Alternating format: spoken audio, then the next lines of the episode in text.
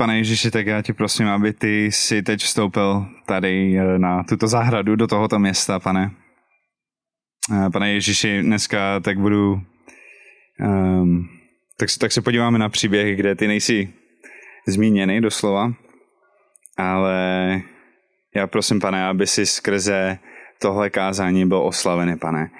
Já ti prosím, aby tohle kázání byla chvála tobě.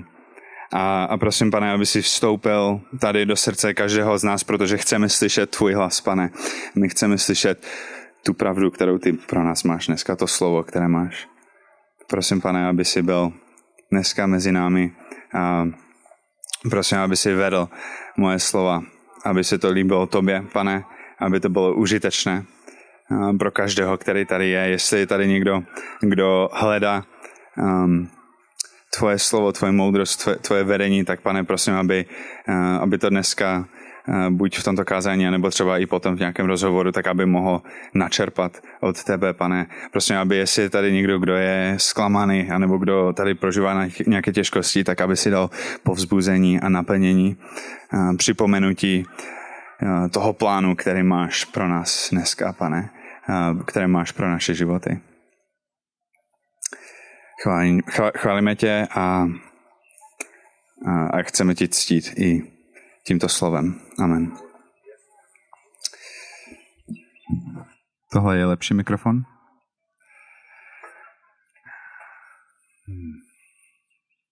Mě neurazí, jestli někdo sedí na slunku, což asi se všichni přestěhovali nějak ale kdyby, kdyby bylo krize, nebo kdyby přišel někomu někdo nový, tak jim můžete říct, že tady jsou ještě skvělé, skvělé místa vepředu a mě neurazí, jestli si budete trošku stěhovat se sluncem třeba uh, během kázání. Uh, dneska tak, um, no vlastně předtím, než začnu, tak vás můžu varovat, že jsem znervoznil některé uh, lidi dneska tím, že jsem vypadal nervózně. Proto, protože jsem si psal poznámky ještě před začátkem bohoslužby a to asi nevypadá dobře, když kazatel si ještě připravuje kázání před začátkem, ale já myslím, že to dopadne dobře. Až na to, že jsem ztratil poznámky. Tak, tak beru zpátky, jsem se v pohodě, já to zdvihnu. Našel jsem je, takže v pohodě. Dopadne to dobře, si myslím. Dobré, takže dneska tak začínáme nové série, letní série um, a bude to uh, vlastně my si, my si řekneme nějakých devět příběhů z knihy Genesis. Série se nazývá Příběhy našich otců. Takže začneme Abrahamem a půjdeme přes Izáka, Jakoba a Josefa a, a dozvíme se něco o tom, jak to fungovalo na začátku Bible. Um, a začneme s úplně prvním příběhem o, o Abrahamovi. Abraham je velmi stará postava biblická a dneska si řekneme vlastně tu nejstarší příběh o něm.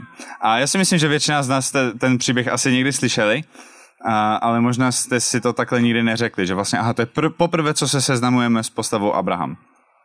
Takže to je zajímavé, takže můžeme nad tím takhle přemýšlet v tomhle kontextu. Ten příběh se nachází ve 12. kapitole knihy Genesis takže kdo máte Bible, tak si můžete otevřít, nebo mobily, na Genesis 12. kapitolu, z toho budeme hodně číst dneska. A kdo máte papírové Bible, tak vidíte, že to je úplně na začátek Bible. My jsme úplně na začátku příběhu. A Uh, takže to je zajímavé, ale není to... Jo, dobré, řekl jsem úplně začátek, ale to není úplný začátek, je to 12. kapitola. Takže, a to je rozdíl. To je rozdíl, když začínáte od 12. kapitoly a když začíná, začínáte od první kapitoly. To je jako kdybychom přišli do filmu o 12 minut pozdě a musíme se zeptat našeho kamaráda, co se stalo v první scéně. Protože podle toho, co se stalo v první scéně, tak potom budeme rozumět zbytku toho filmu. Tak takhle, v takové situaci se nacházíme dneska. Jsme skoro na začátku, ale ještě si musíme zeptat kamaráda, a co se stalo ale předtím, než jsme ještě než jsme dorazili. A já to zkusím zhrnout, stalo se toho hodně, a zkusím to zhrnout hodně rychle. Bůh stvořil svět, který byl dobrý, a do toho světa tak vložil lidi. Ti Adam a Eva. A ti byli velmi dobří. A jenomže on jim dal na výběr, jestli mu budou poslušní anebo neposlušní. A oni se rozhodli uh, aspoň v jednom momentě klíčovém, že budou neposlušní. A to uh, bylo začátkem spoustu problémů. Přišlo nemoc a hřích a zlo a trápení do světa. A, takže velmi špatná situace. To hned vidíme v třetí kapitole Genesis. A pan Bůh ale řekl, že on chce tady tuto situaci vyřešit. Že on, on to chce napravit. A dal nám napovědu, jakým způsobem to napraví. A to, co řekl, je, že on zaslíbil té ženě, té Evě, že ona bude mít potomka, který rozšlápne hadovi, což je hřích, že rozšlápne hadovi hlavu. A že ten had ale uškne eh, patu toho potomka. Takže bude nějaký potomek, který nějakým způsobem vyřeší tady, vyřeší tady tenhle problém hříchu. Takže to, co potom sledujeme od toho začáteč, toho prvního příběhu o pádu do hříchu, tak to, co potom sledujeme, je, jak Bůh uh, řeší tu situaci. A, a jak on chce znovu spasit to dobré stvoření, které stvořil na začátek. A přitom, co sledujeme, to, jak Bůh řeší tenhle problém, což je hodně těžké, protože té temnoty a toho zla v tom světě je hodně, tak přitom, co sledujeme to boží řešení, tak taky sledujeme uh, to pokolení, to potomstvo. A jestli čtete Bibli, tak víte, že tam je spoustu rodokmenů. A jedno z hlavních důvodů, proč je tam spoustu rodokmenů, jako na třeba na začátku knihy Matouše, tak je proto, že my jako čtenáři Bible tak sledujeme, kdy přijde vlastně ten potomek, který porazí ten hřích. A my se nacházíme dneska eh, zrovna v, eh, v kapitole, který přichází těsně po jednom takovém rodokmenu. Můžete se podívat klidně do 11. kapitoly a tam vidíte, že tam je takový dlouhý rodokmen. A já se napiju.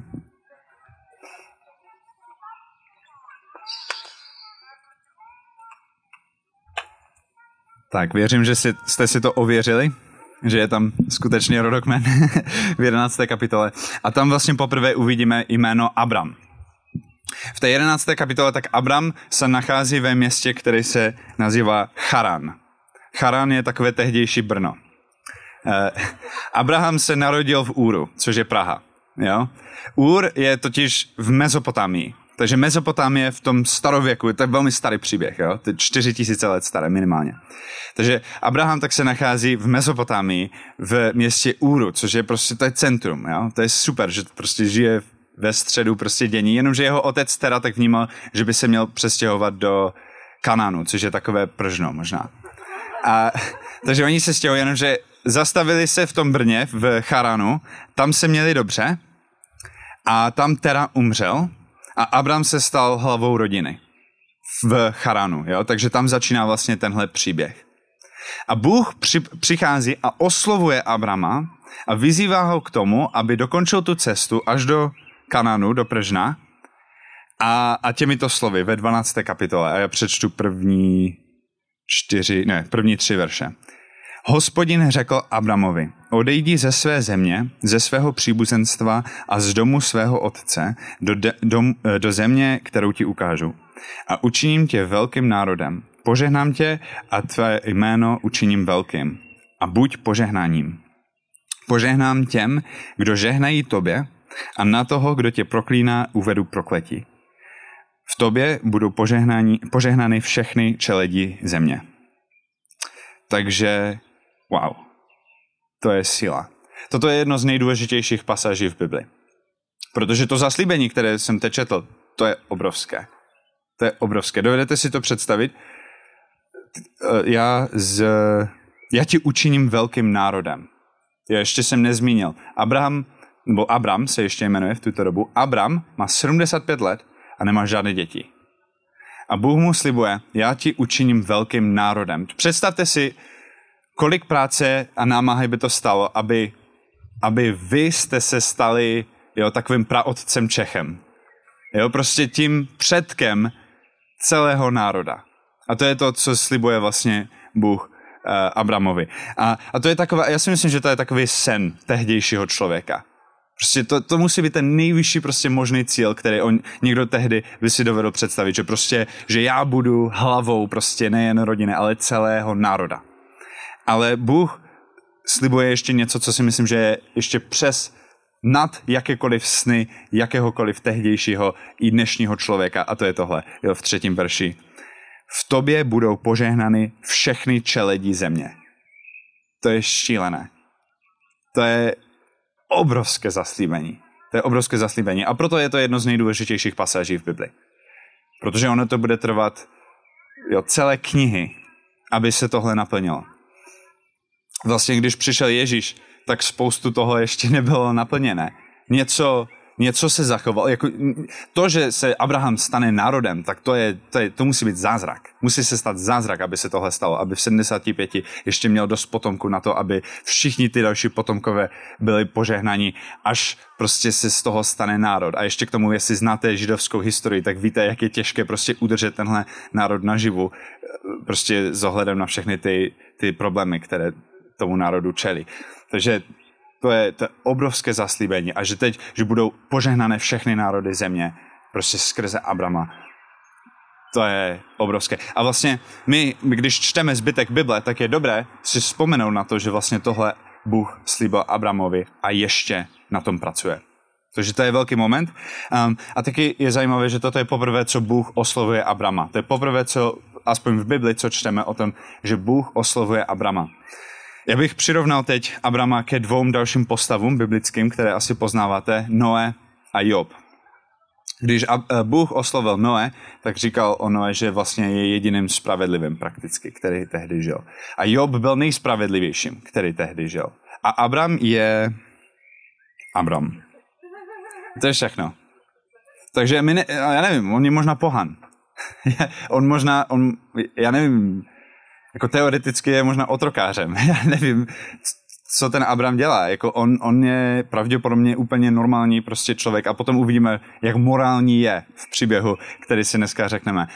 Um, prostě to je normální člověk. To je velmi zajímavé, že Bůh jako takhle oslovuje, prostě si vyvolí takového nějakého náhodného, samozřejmě, že to z božího pohledu není náhodného, náhodný člověk, a rozhodne se, že prostě tohoto člověka použije.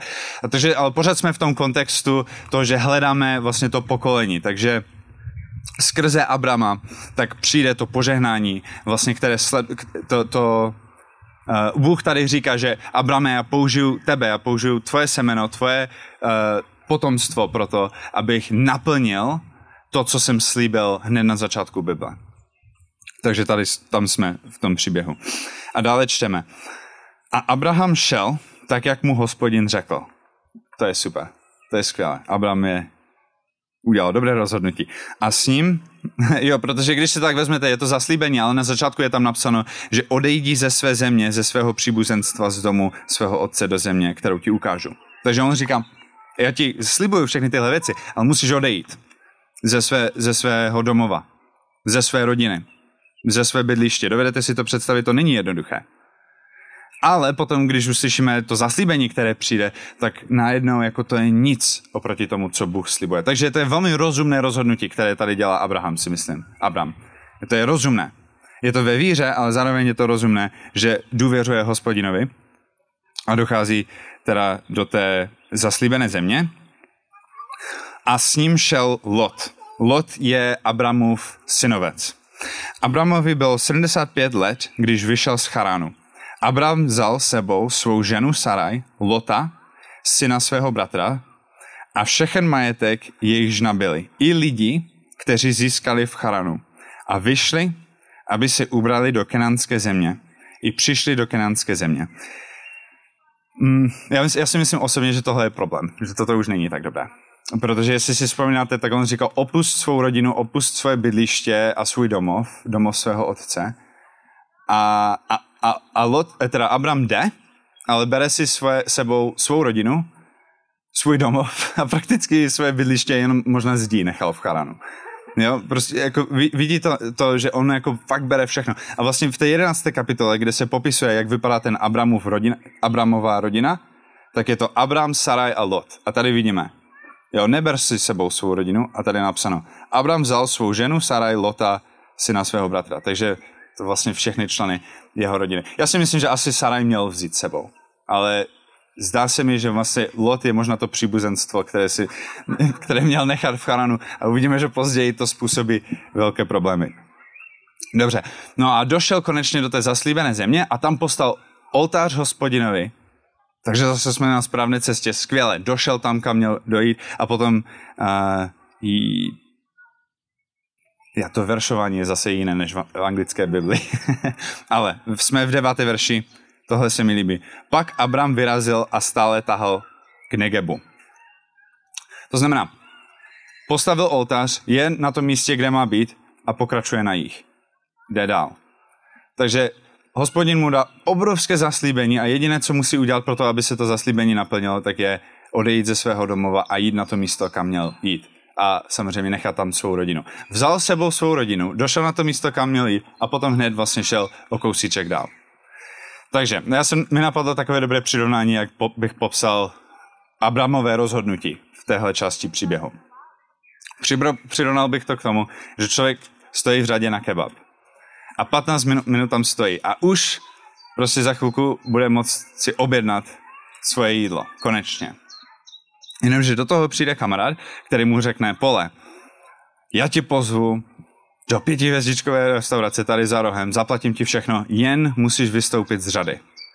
Jo, takže to je ten Abram, že prostě Bůh přijde a řekne, já ti naplním nejšílenější sny, já ti prostě dám takové požehnání, jen musíš odejít ze svého domova. Takže já neodejdu jenom tak z řady, kde stojím 15 minut, ale ve srovnání s tím, co je mi slíbeno, pokud důvěřuju tomu člověku, tak to je jasné, že prostě půjdu do toho, pokud důvěřuju tomu, kdo se mnou mluví. Takže to je to rozhodnutí, které Abram udělal, že vlastně on se rozhodl důvěřovat hospodinovi. No, oni jdou a už jsou ve vchodu té pětihvězdičkové restaurace, jenomže Abram si všimne, že za rohem je další kebab a není tam žádná řada. Tak tam jde. A to je to, co tady dělá. A pak Abram vyrazil a stále táhl k Negebu, prostě šel dál. Takže to, je, to není dobré.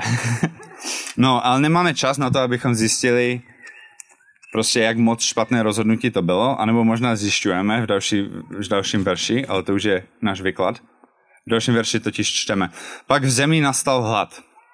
Abram se stoupil do Egypta, aby tam pobyval jako cizinec, protože hlad v zemi byl, byl tíživý. Takže on šel mm, dál do, na Negeb, protože si mu zdalo, že tam bude, asi, že se mu tam bude žít lépe. A potom, když nastal hlad, tak šel až úplně do Egypta. Takže začali jsme v Brně a končíme prostě v Bratislavě. Ještě dál, než, než prostě na tom, na místě boží vůle. Oh, ten, jo, to tež není dobré rozhodnutí, Abrame. No, ale ještě se stalo po cestě něco že ten, ten, odteď ten příběh jde fakt hodně z kopce a myslím si, že se, že se dostaneme do jednoho z nejtemnějších míst v celé Bibli. Um, Abraham totiž řekl něco své ženě po cestě do Abrama, do, do Egypta a já to přečtu uh, v 11. verši. Když se přiblížil k Egyptu, řekl své ženě Saraj, hle, vím, že jsi žena krásného vzhledu.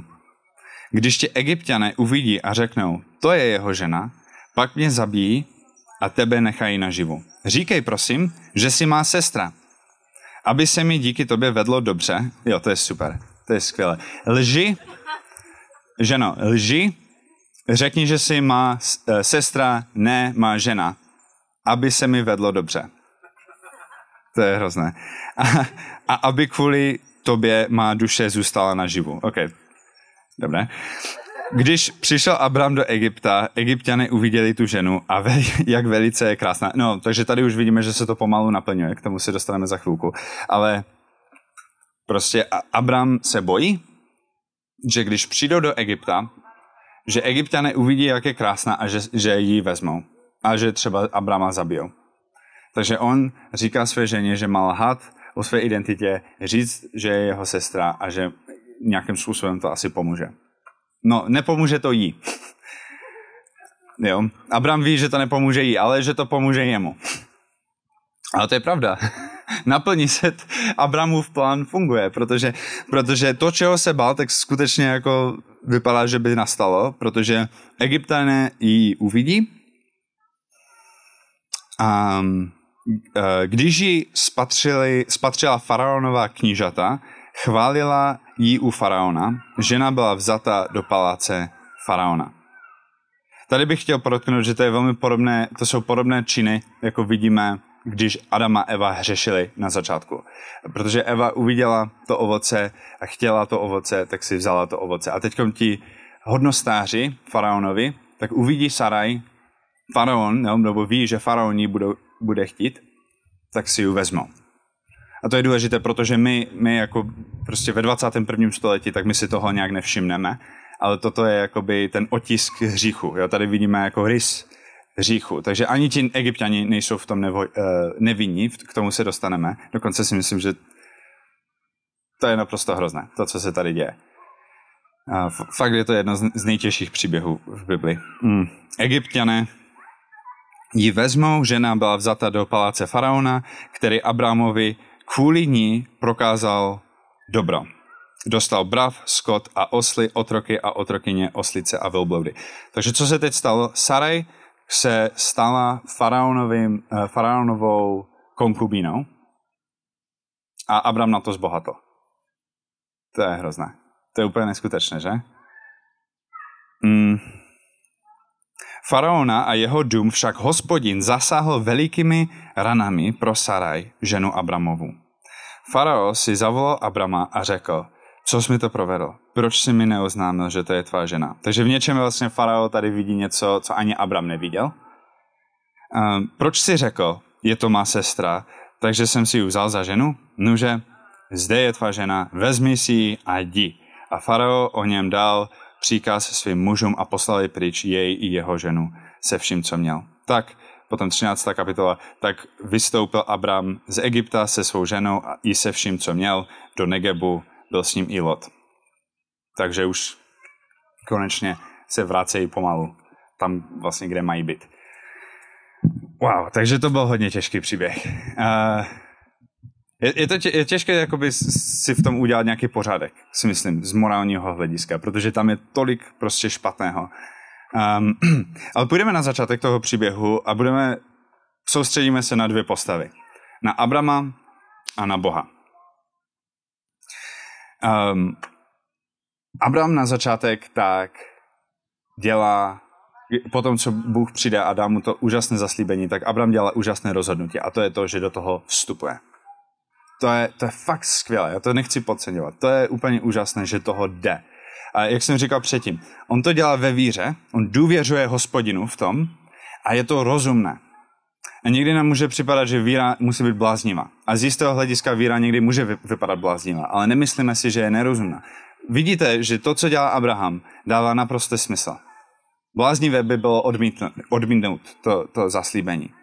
Jo, znovu tam pořád jakoby, tam je klíčové si myslím, ta důvěra, že je to skutečně hospodin, který k němu promlouvá. To, to si myslím, že je důležité.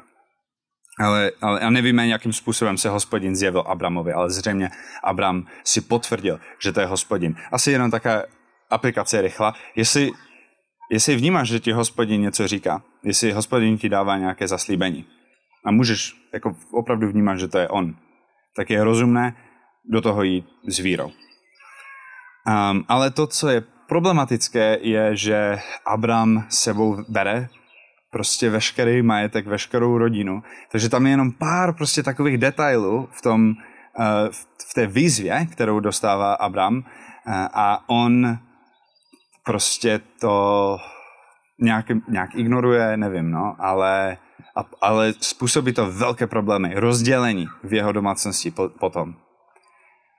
Takže Abram si bere ze svého starého života věci do nového života a to způsobí velké problémy později. Takže když nás Bůh do něčeho volá, tak je skvělé poslechnout a je skvělé jít, ale důvěřujeme, že to, co nám hospodin dá v tom novém životě, bude stačit. Nepotřebujeme si sebou vzít věci ze starého života. A je zajímavé, že hned jak Abraham dorazí na to místo zaslíbené, tak už hned má pokušení prostě jít trošku dál, jít trošku mimo. A, a tohle pokušení, vlastně když začnou přicházet problémy, tak se tak zvětší, že on jde na místo, které je ještě temnější, než tam, kde začal. A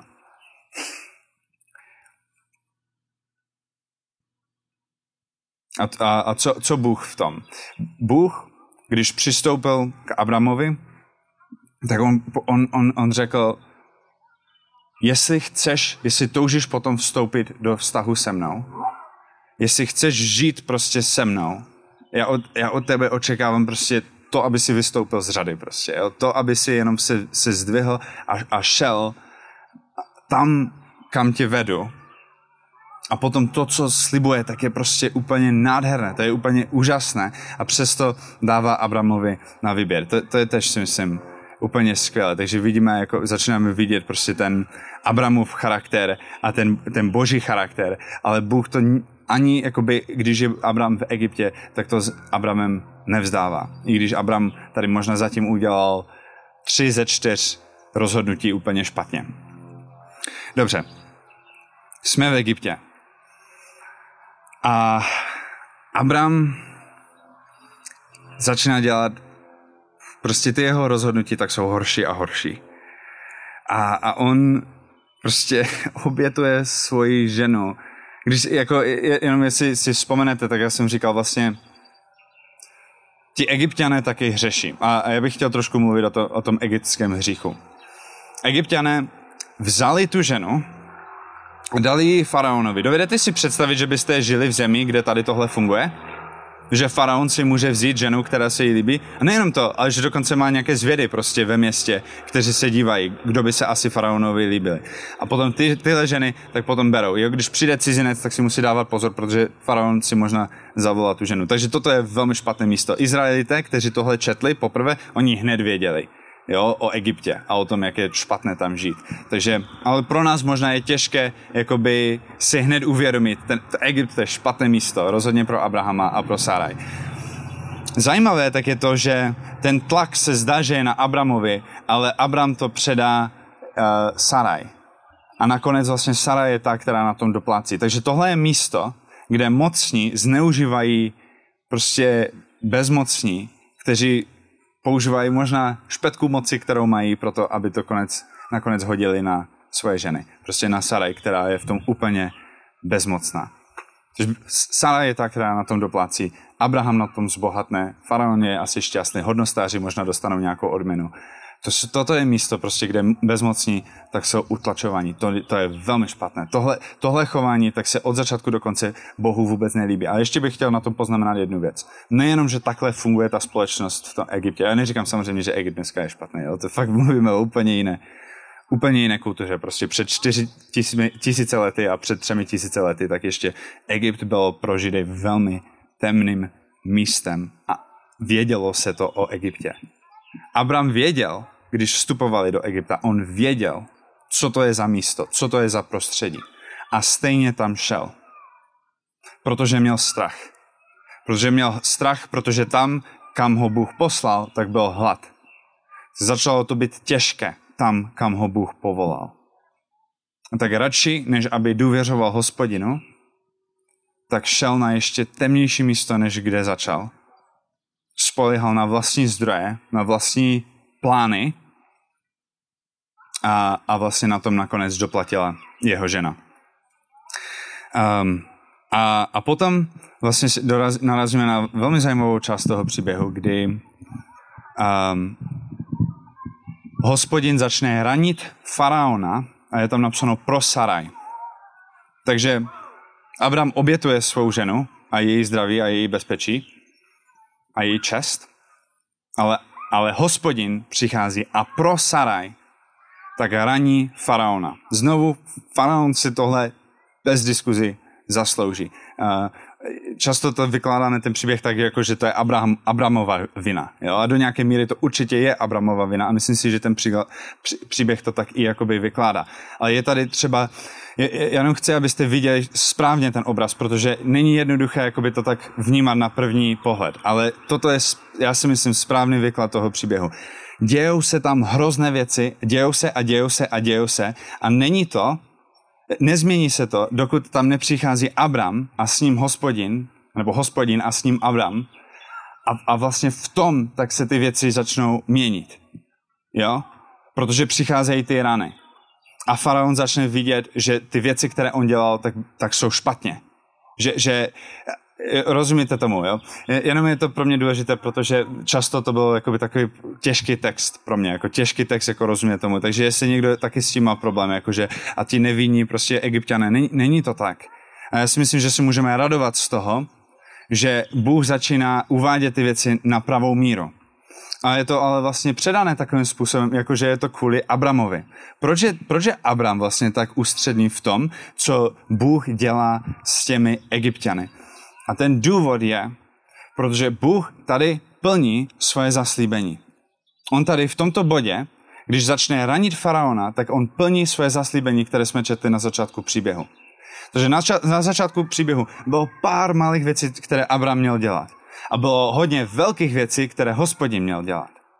A my vidíme, že Abraham tak selhává na každé frontě, prostě úplně u každé otázky, tak odpoví prostě špatně, dělal samé špatné rozhodnutí, možná jedno, dvě, tak byly správně. Ale Bůh je pořád věrný. A, a, a Bůh pořád jde s Abramem.